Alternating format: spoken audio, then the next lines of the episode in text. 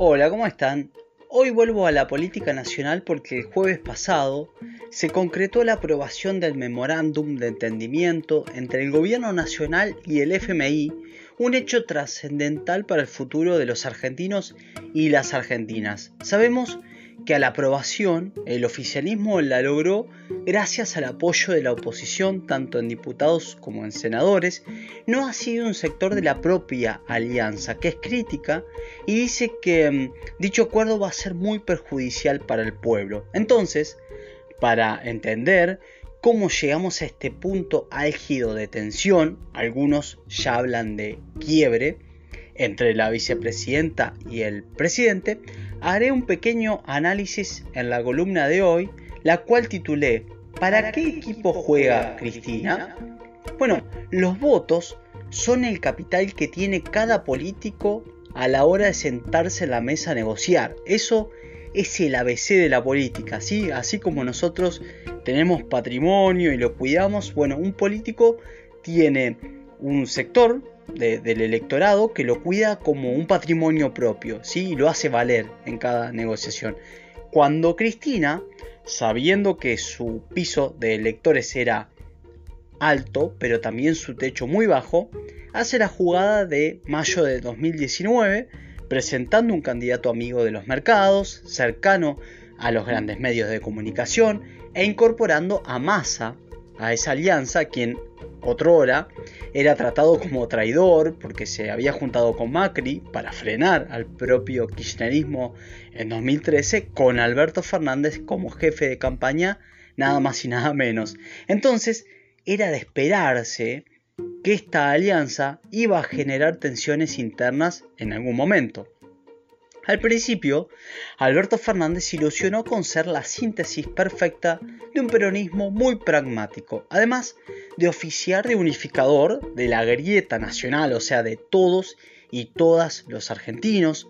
Tanto es así que los números lo demostraban cuando en los albores de la pandemia llegaban las encuestas que le daban una imagen positiva por arriba del 80%, un número la verdad que soñado para cualquier político, pero ese romance empieza a resentirse primero internamente con la reunión en julio de 2020 entre él, Alberto, Guzmán, también estaba la CGT, con el G6, un grupo muy selecto de, empresarios en la cual participaba de la misma, para sorpresa de muchos, Mañeto, reunión que a Cristina no le hizo gracia alguna. De hecho, la criticó mediante un mensaje propio y luego mediante su periodista favorito en página 12, Alfredo Zayat.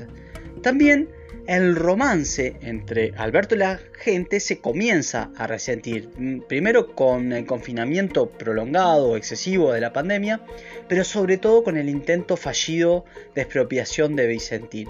A los días siguientes viene el acuerdo con los acreedores privados de la deuda, algo que le dio aire a su gobierno, pero que duró poco, porque en octubre de ese mismo año comienza una corrida cambiaria que presionaba al dólar paralelo a niveles preocupantes. En ese contexto, el presidente se reúne con la AEA, que es la Asociación de Empresarios de Argentina, en la cual participan Mañeto, Paolo Roca, Bulgeroni, Pagani, Cristiano Rattazzi, Galperín, entre otros. En esa reunión se decide darle el control absoluto de la economía al ministro Guzmán. Aquel ministro desconocido por muchos al principio, pero muy conocido, bien conocido por, por esos empresarios y por Cambiemos, porque vino a festejar con ellos y Stiglitz, su, su mentor, la salida del cepo a los pocos días del comienzo del gobierno macrista. Todo ello es contado por Diego Genud a un medio internacional en una nota muy extensa, pero muy clarificante.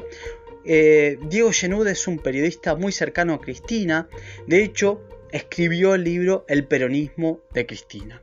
A partir de ese acto, el dólar blue comienza a bajar eh, eh, su valor considerablemente a niveles impensados en poco tiempo, cosa que le dio mucha calma a un gobierno que ya comenzaba a sentirse débil. Pero eso no fue gratis. A partir de ese momento se aplica el ajuste del cual les hablé, bueno, que los últimos dos meses del año 2020 y todo el primer semestre de 2021. Se dice que la reunión acordaron eh, una emisión cero de dinero. Y en los hechos se dio. También fue producto de eso, dio lugar al ajuste que interrumpió Guzmán por la avenida de Las Pasos, eh, lo cual finalmente no evitó la derrota, como ustedes vieron, el peronismo perdió unido. Allí viene todo ese mm, desplante donde Cristina eh, primero presenta hace que sus ministros cercanos presenten las renuncias y bueno, después también la famosa carta del 16 de septiembre de 2021 donde asume el ajuste y le dice al pueblo que Alberto les está dando la espalda. Ante ese panorama accede a bueno, los cambios de su equipo, a, a cambiar algunas cosas Fernández, pero durante todo ese periodo la negociación con el FMI siguió en términos confusos, ¿sí?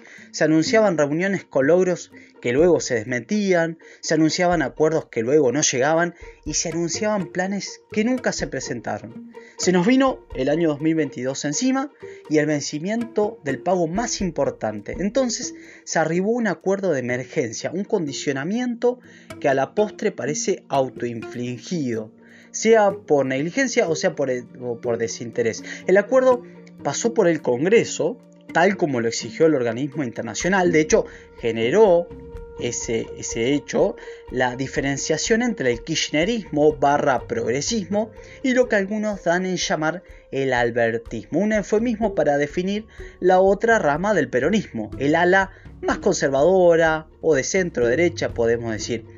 Bueno, vino la renuncia a la presidencia del bloque en diputados por Máximo Kirchner y luego en el recinto, en el Congreso, el voto negativo o las abstenciones de algunos legisladores de ese sector.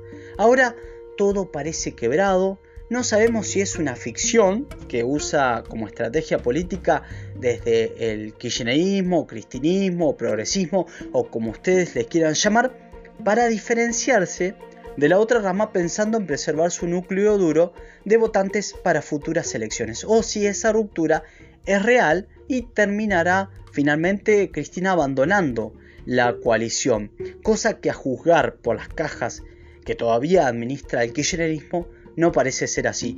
Lo que sí sabemos es que falta un último paso en esa alianza entre el círculo rojo y el mercado con el poder político para cumplir sus objetivos. El primer paso ya lo había dado endeudándonos a niveles inéditos con Macri. Al segundo paso lo dieron ahora con la legitimidad de la estafa, gracias a Alberto, y solo les falta el último paso, y es que a la deuda la paguen los menos beneficiados, es decir, los y las trabajadores, los jubilados y las jubiladas, los discapacitados y las discapacitadas, maestros y maestras, pequeños comerciantes, en fin, el pueblo.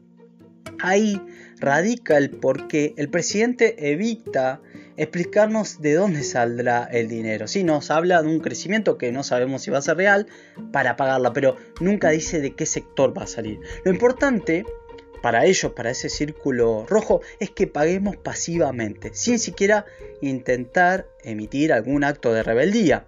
El pueblo está dividido, lo cual va a imposibilitar cualquier eh, lucha unificada, creo yo, y masiva, y eso le allana el camino a ellos, pero para asegurarse el objetivo sin mayor obstáculo, van a necesitar al kirchnerismo adentro, hasta el final, para mantener a sus votantes disciplinados porque representan a un número considerable de electores y Cristina lo sabe, lo hace valer en cada forcejeo. También sabe que la mayoría obedecerá todo lo que ella diga hasta el final. Con los votantes conservadores o de derecha, sean peronistas o que se van por el lado de Juntos por el Cambio, no hay problema porque eh, ya se disciplinan solos, ¿sí? No discuten el acuerdo, dicen que hay que pagar la deuda, no, critican esto. Y los de la izquierda tradicional son críticos e indisciplinables, aunque no son decisivos en el mapa electoral. Pero, ojo, están creciendo y supuestamente ese crecimiento se debe a la fuga de votantes de kirchnerismo que se refugian en ese sector que ahora sí se sienten mejor representados. Alberto Fernández ya entregó el peronismo poniendo en peligro su historia y el futuro como partido de masas. Solo falta saber para qué lado jugará Cristina, para el oficialismo o para la oposición. Pero deberá decidir pronto porque no puede jugar en dos equipos a la vez. Nos vemos en la columna que viene.